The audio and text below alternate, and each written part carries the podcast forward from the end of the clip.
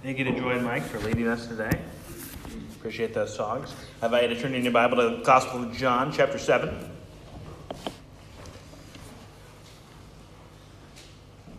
And after today, we'll be in John probably another week, maybe two. I do plan to switch it up as we get closer to Christmas time. John chapter 7, end of chapter 7. Also, want to mention uh, breaking news. We decided a few minutes ago that tonight's Sunday night study we're actually not going to do just because there are so many cases in town. Um, pretty much everybody who doesn't go to church here in town has it. Um, and really, truly, we have been uh, we've been very blessed as a church, uh, and so praise the Lord for that, uh, for His really His protection for us for what eight months, and uh, so pray that continues and. Um, it's great to see you guys this morning. Carrie's not here today. Her uh, her sister Rachel is going to be induced tomorrow uh, with, with a baby baby girl. This will be Rachel's third. Uh, so definitely, if you could pray for them. Carrie's going to be traveling down to Alabama for a few days, and uh, they're going to name her Mila, which I like. I suggested Joshina, and um, but I think it works. I think it works for a girl. Um, so yeah, into John chapter 7 again. So we're not doing our Sunday night study this evening, uh, just being cautious and trying to be wise. Uh, I'll send out a message on one call about that too. Uh, and I'll read our text here this morning. They went each to his own house, but Jesus went to the Mount of Olives. Early in the morning, he came again to the temple. All the people came to him, and he sat down and taught them.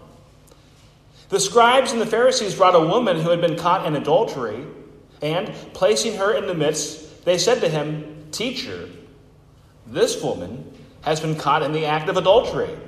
Now, in the law of Moses, in the law, Moses commanded us to stone such a woman. So what do you say? This they said to test him, that they might have some charge to bring against him. Jesus bent down and wrote with his finger on the ground. And as they continued to ask him, he stood up and said to them, Let him who is without sin among you be the first to throw a stone at her. And once more, he bent down and wrote on the ground. But when they heard it, they went away one by one, beginning with the older ones. And Jesus was left alone with the woman standing before him. Jesus stood up and said to her, Woman, where are they? Has no one condemned you? She said, No one, Lord. And Jesus said, Neither do I condemn you. Go, and from now on, sin no more. Would you pray with me? Our Heavenly Father, we continue to pray for our nation in this tumultuous time. Lord, may we look to you as our rock and salvation. May we not be burdened by this election cycle, but may we be focused on you. Lord, regardless of what happens, may we continue to pray for revival around the world, in our nation, and in our community. May we reach people with the love of Christ and with your gospel. Lord, and may that be a burden on our hearts. May we be drawn to you in greater holiness. May we be sanctified by you and have a greater love for you and for your people. Lord, I also pray for our community as we have seen increases of COVID in recent weeks. Lord, by your grace, we have never had significant issues with COVID in this church, and we praise you for that. Lord, we continue to ask for your protection. May we exercise wisdom in our decisions. Lord, I pray for our health. Lord, people who are infected with this virus, we pray for them and their recovery. Lord, I also would like to pray for, for Pam Armstrong, Lord. I, I thank you for what she does in serving our community, Lord. And we just want to lift her up this morning and pray for her and for a full recovery and for her health. Lord, I pray for her family. I'm sure this is a very stressful time for them. Lord, I do want to pray for our medical care providers who have spent months on the front lines battling COVID. We pray for them and for their safety.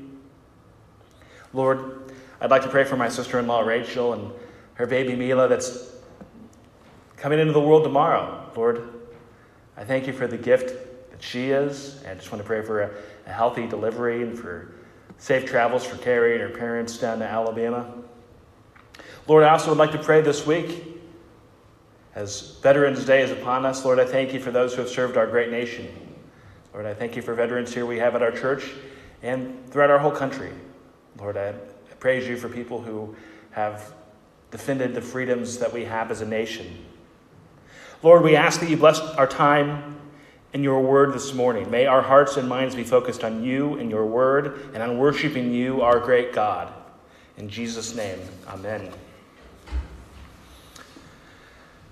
So it's the last verse of chapter 7 into chapter 8, and your Bible probably has brackets around the section with a note saying something to the effect that this passage was not part of the earliest manuscripts. Something like that. There's a lot that can be said about this subject, but I wanted to start this morning by giving a few notes on how we got our Bibles and why we can trust our Bibles. The printing press was invented around the year 1440. So you have a gap of more than 1400 years between the time of Christ and the invention of the printing press, where there is one and only one way to copy a text, and that was to write it out by hand. Now, in the couple of generations after Jesus died and rose, the books of the New Testament were written, and they were copied, and the copies were copied. Thousands of fragments and copies of books and of the New Testament exist from ancient times. Now, the earliest pieces we have are verses from books, not entire books. For the scribes who did the copying, we owe them a tremendous debt of gratitude. They had an incredibly difficult and tedious job, verse by verse, word by word, copying books of the Bible. But these scribes were just men, they were not perfect, and sometimes mistakes were made. Now, that shouldn't be a discouragement because the encouraging thing is we see the great care that they took in accuracy in copying the Bible. And the encouraging fact is that the vast majority of these scribal variations or variants are minor issues. Maybe there's a switch where the original text that they're copying from says Jesus Christ, and they switch it to Christ Jesus. That doesn't affect anything. Or Greek uses the word the a lot, like more than English. Sometimes the will be before and after a word in Greek that makes no sense in English. Sometimes they'll leave out a the. Sometimes they'll misspell a word. Or sometimes words have more than one spelling. It's like that in English, and it can be that way in Greek. So, those are the types of differences that are most of these variations that we see. So, again, overwhelmingly, minor changes. None of the changes really make significant impact on the overall meaning of the text. There are no variations that totally change the theological meaning of passages. And that's good news. And again, that should be an encouragement to the trustworthiness that we have in the Bibles that we read. That we have a long scribal tradition of people who took the work very seriously. They put tremendous care into copying the texts. Now, in the 19th century, scholars began comparing all of the known biblical manuscripts. They considered the age of the manuscript, the weight of manuscript evidence in favor of a given verse, things like that, among other criteria. And from that, they produced a New Testament that was basically a product of all of the existent copies and sources for the New Testament. That work has been updated over the last century plus, but it is that work and that Greek New Testament which is the basis for essentially all modern English translations of the New Testament, the exception being the King James and New King James versions, which come from a different scribal philosophy. With that, we come to our passage in John chapter 8. And there are several reasons why most translations are so specific in blocking off this section and making notes about the text. I want to give a few of those reasons very briefly. First, this passage is absent from all known manuscripts of John prior to the 5th century.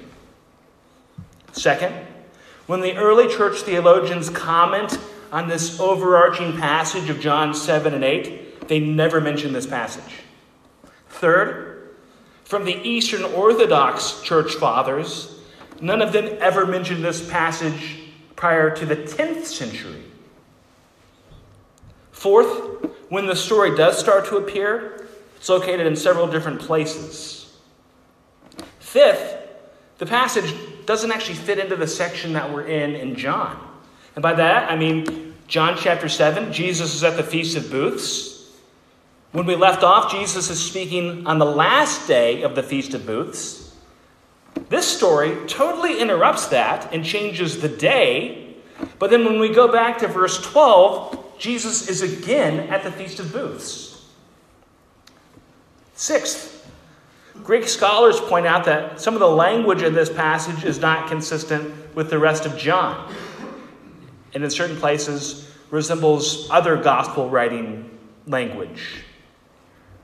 And so the conclusion of many of the finest biblical scholars in the world, conservative biblical scholars who hold up the Word of God, who know that the Bible is God's inerrant word, see this as evidence that this story is not original to John.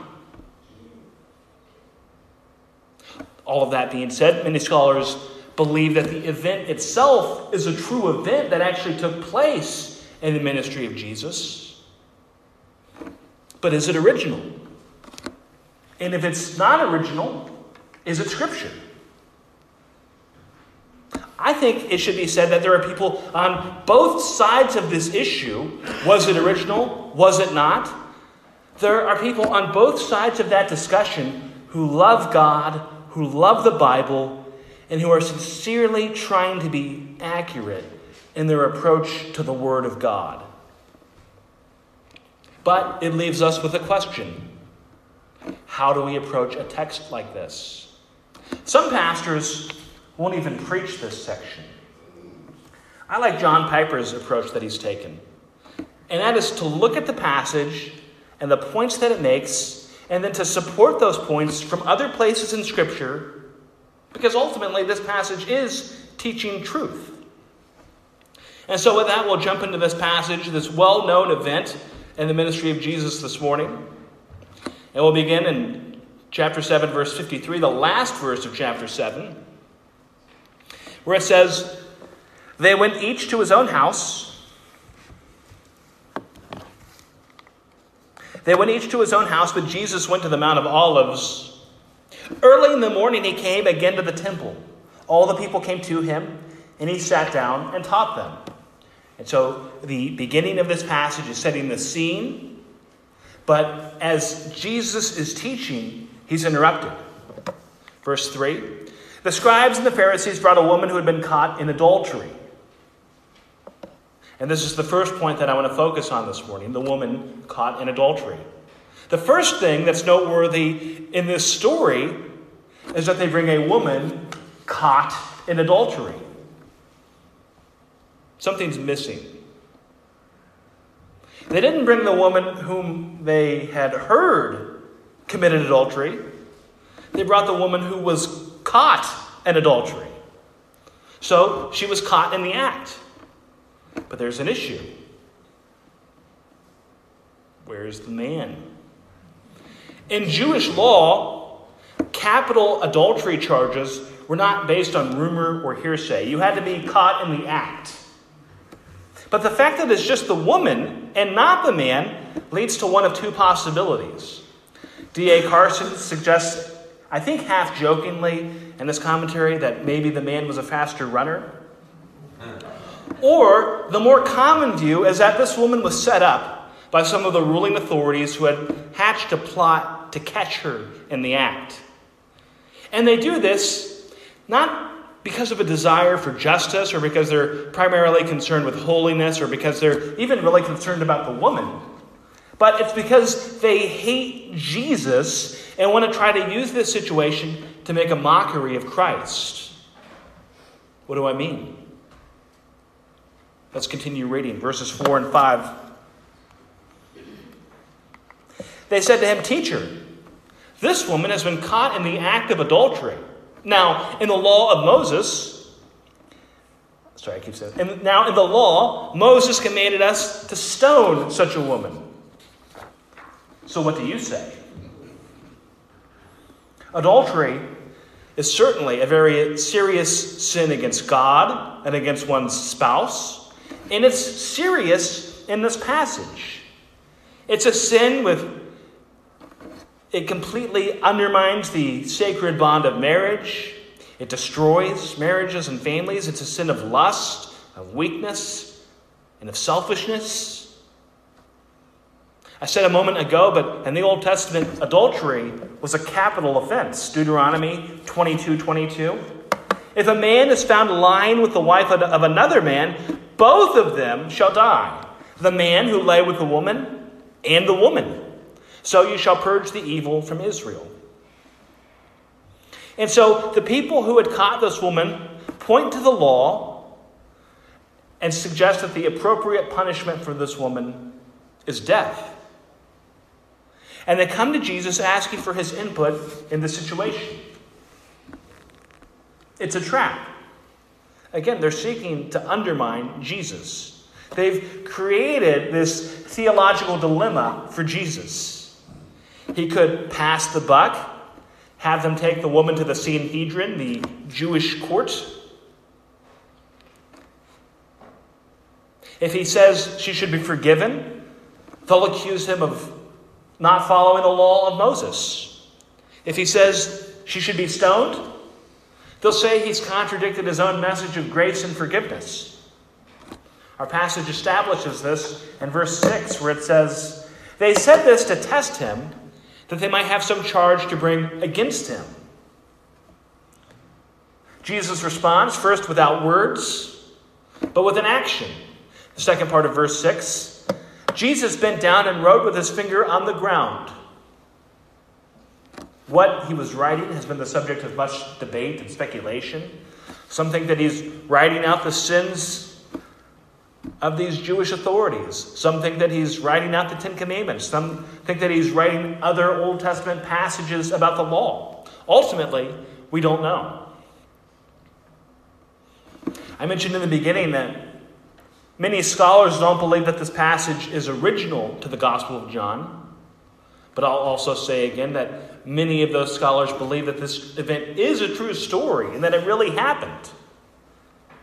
And this writing in the dirt is part of why I believe this really happened. Tim Keller brings up this point. Why is this included in the story? Jesus is writing in the ground. We never find out what. It contributes nothing to the story. If you were to make up a story, if you were to invent a story, why would you have a detail of the story that's absolutely meaningless to the story?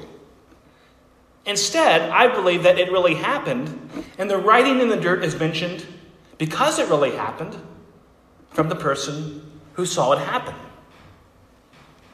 Verse 7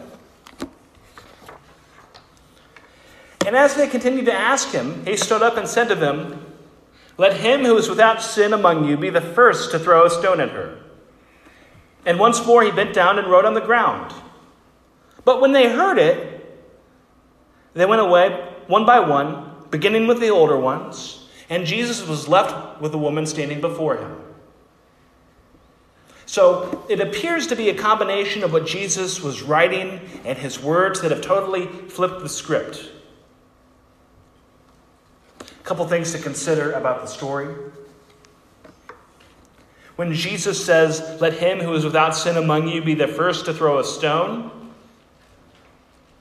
is he saying that to judge her sin, you have to be morally perfect? That's the way the story is often interpreted. Everyone knows this verse. everyone knows the Bible says, Let him who is without sin cast the first stone. And the verse everyone knows, almost everyone gets wrong. And not just this verse, our society knows lots of Bible verses about judgment. Matthew 7 1, judge not that you not be judged. Same passage, Matthew 7 4. How can you say to your brother, Let me take the speck out of your eye, where there is a log in your own eye? We like verses as a society that speak against judgment because our society has decided that the absence of judgment is love. And to judge someone is seen as unloving. Is it a sin to judge someone? Consider those passages in Matthew. How can you say to your brother, Let me take the speck out of your eye, when there is the log in your own eye? But then the following verse says, You hypocrite. First, take the log out of your own eye, and then you will clearly take the speck, and then you will clearly see to take the speck out of your brother's eye.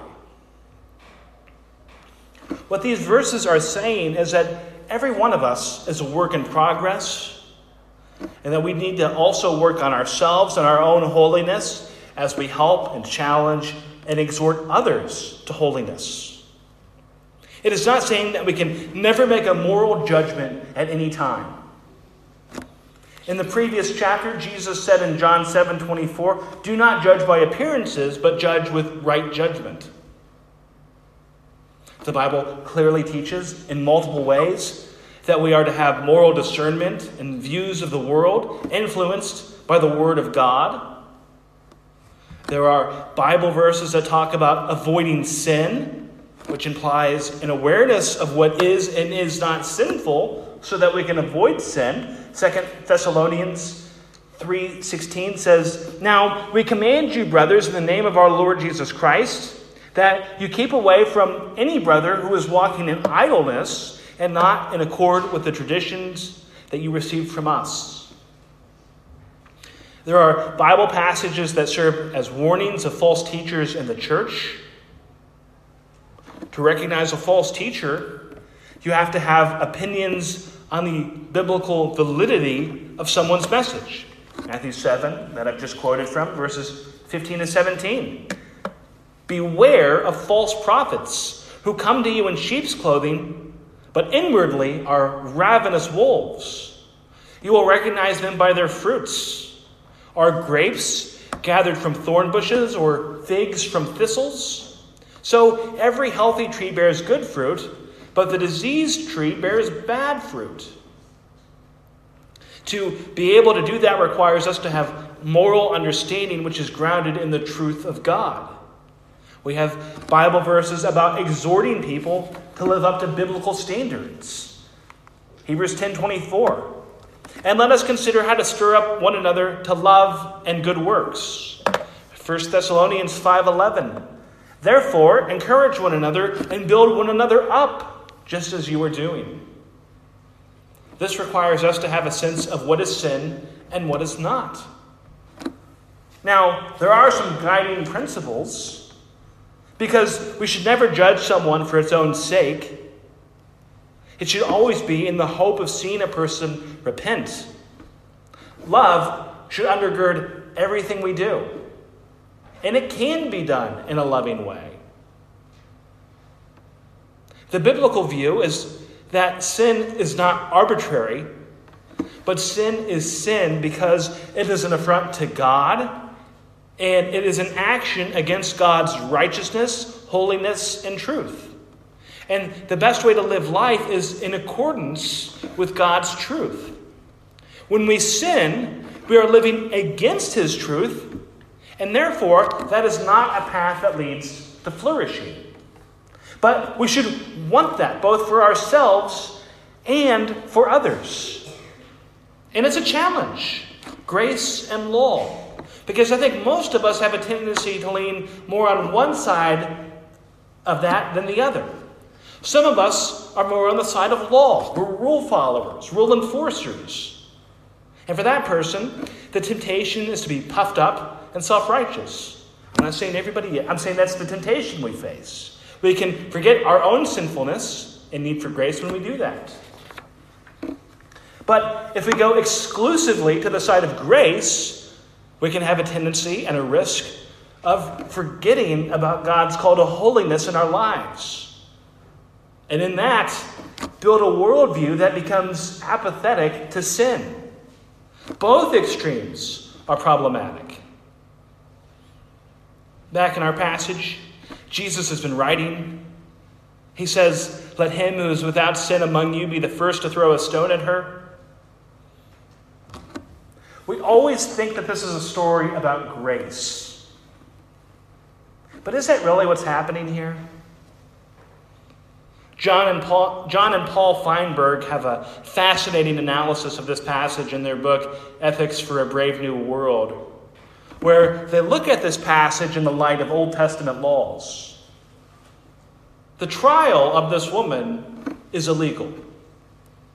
For starters, Old Testament standards for capital offenses were very stringent. It wasn't, as it is in America, a matter of guilt beyond reasonable doubt. You had to have total certainty to somebody's guilt. Capital punishment for adultery was probably actually very rare in Israel because clearly an accusation can be made, but to bring it up on capital charges, you needed multiple witnesses. Deuteronomy 17:6 says, "On the evidence of two witnesses or of three witnesses, the one who is to die shall be put to death. A person shall not be put to death on the evidence of one witness." And the witnesses would be cross examined, and their stories had to corroborate each other. Also, it should be noted that in the Old Testament, perjury against somebody for a capital offense was itself a capital offense. And we see both, both of these ideas cross examination and the punishment for perjury in Deuteronomy 19. If a malicious witness arises to accuse a person of wrongdoing, then both parties to the dispute shall appear before the Lord, before the priests and the judges who are in the office in those days the judges shall inquire diligently, and if the witness is a false witness and has accused his brother falsely, then you shall do to him as he had meant to do to his brother, shall, so you shall purge the evil from your midst.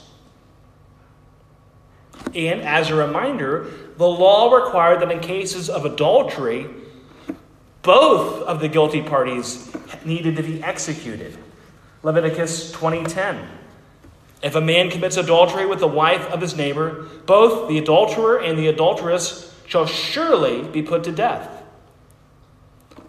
The law, so they don't have the man here in violation of the law. The law required a public trial. That's not what this is. It's a mob bringing this woman to Jesus. The law also required right motives for a trial. This was a matter of the heart. But you weren't supposed to accuse someone out of malice. Exodus chapter 23, verse 1.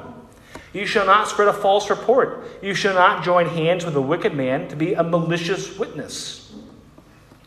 Also, the entrapment of this woman would have been sinful. The Israelites were supposed to keep each other from sinning, not lie in wait so you could catch someone sinning. So let's summarize all of this. We like to look at this story as if it's the supreme example of grace in the Bible. And it's a story about court procedural violations. The religious leaders want to come to Jesus with a legal case, and we see Jesus follows the law even more rigidly than they do. Because Jesus didn't come to abolish the law, but to fulfill the law. He says that in the Sermon on the Mount. Jesus never says in this story that the woman does not deserve death. But when he says, Let him who is without sin among you be the first to throw a stone, Jesus has exposed the sins or sinful motivations of these accusers, and they leave. He's exposed their unwillingness to truly back up what they're claiming or to truly be the first one to stand up against somebody for a capital crime.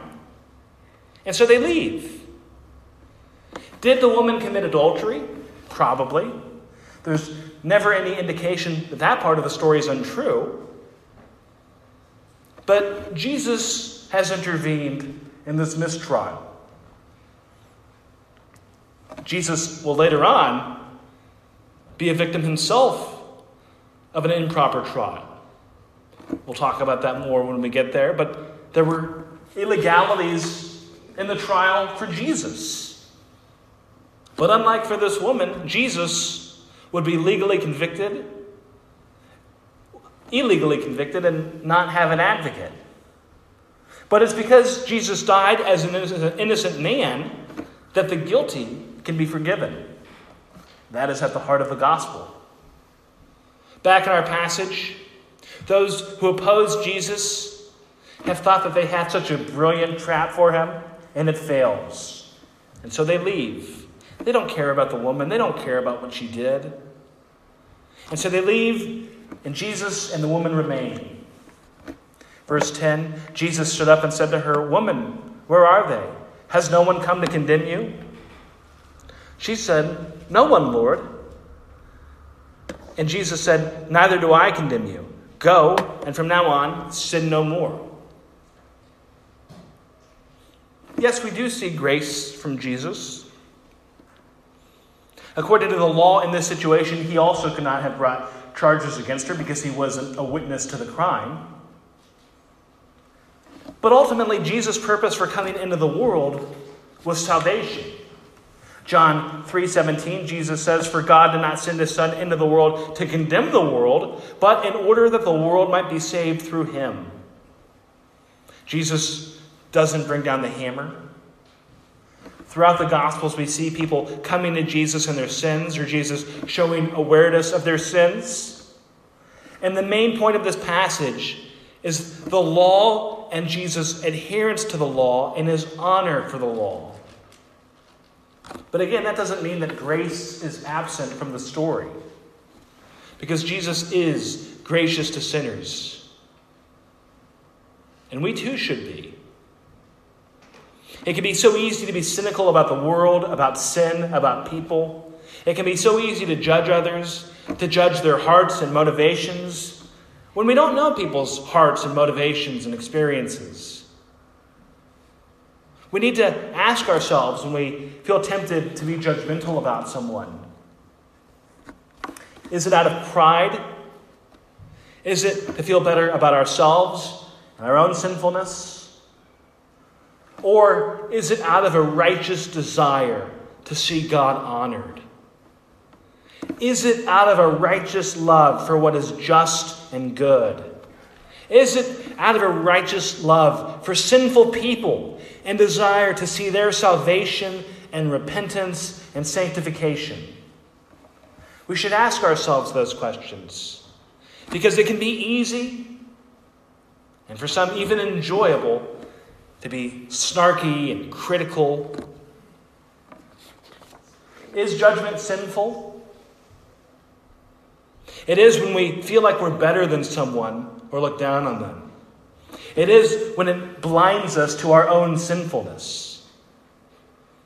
It's not when we see a person's life isn't honoring Christ and isn't bringing them towards the love and life that are in Christ. At the end of the passage, Jesus says to the woman, Neither do I condemn you. Go, and from now on, sin no more. He doesn't condemn her but he does call her to holiness. From now on, sin no more.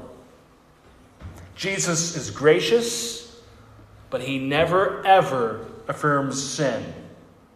He never celebrates sin. He never says sin is good or doesn't matter. His death shows that it matters. He didn't die for us because our sins weren't all that bad or because they weren't that big a deal. He is gracious when we sin, and we should rejoice in that. But Jesus also calls us to holiness, and for that we should also rejoice. Because a righteous life, a life dedicated to God, is the best way to live. There is forgiveness when we sin because we have a Savior. Our world likes to think that the absence of judgment is love. Jesus shows us love. He gave his life to redeem sinners. Jesus shows us love because he points us to real life. And in pointing to the life to which Jesus called us, Jesus desires our holiness because he loves us. Would you pray with me? Our Heavenly Father, we do thank you that we have a righteous Savior. Lord, may this story be an example to us of the salvation that Jesus brings and the life that He desires us to live. Lord, let us remember this story as a picture of the gospel. That Jesus was unjustly tried and convicted of crimes he didn't commit, never sinned. Lord, but he went to the cross for sinful people so that we could be with him. Lord, I continue to pray for our community with this virus, for our health and safety. Lord, I pray for this week. In Jesus' name, amen.